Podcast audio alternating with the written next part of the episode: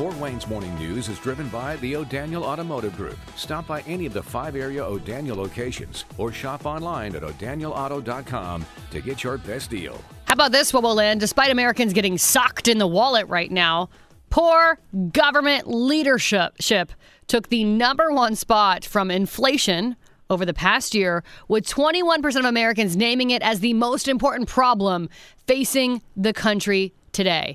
That compares to 15% who said last year in a recent Gallup poll um, that inflation in the economy was the top issue. So, to discuss these findings, we are turning to political strategist Raven Harris. Good morning, Raven.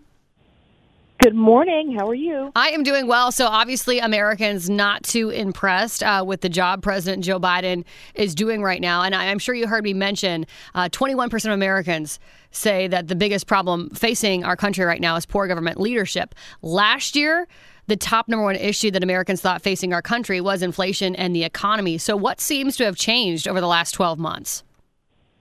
Correct. And then the year before that, it was immigration and the open border. So the more than what's changed, we should say what's consistent. the consistency True. is Joe Biden. So uh, essentially, this shows how out of touch people are because the American people are driving the narrative and saying, "Listen, this is ridiculous." You know, the fact that this took the top spot when we've got still record high inflation and crippling debt is saying a lot. Yeah, you know, I think it's saying that Americans, we the people, we're just sick and tired of all of these partisan politics. We're sick and tired of the lying. We're sick and tired of the finger pointing. I mean, wouldn't you agree? That's what it tells me anyway.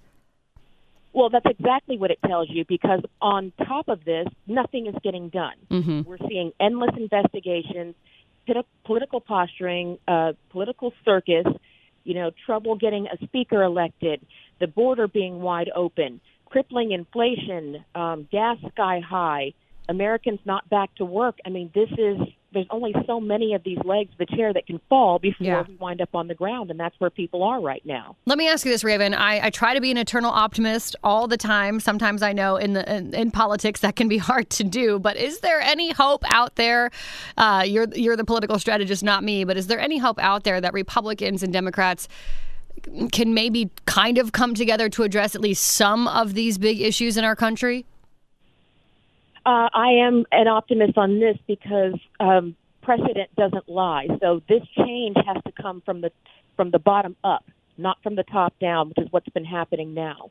We've got our elected leadership; they're perpetually gridlocked. Yeah. Yet the American people are seeing the fact that we have, you know, a bartender six years in Congress worth $35 million, but we can't balance the budget.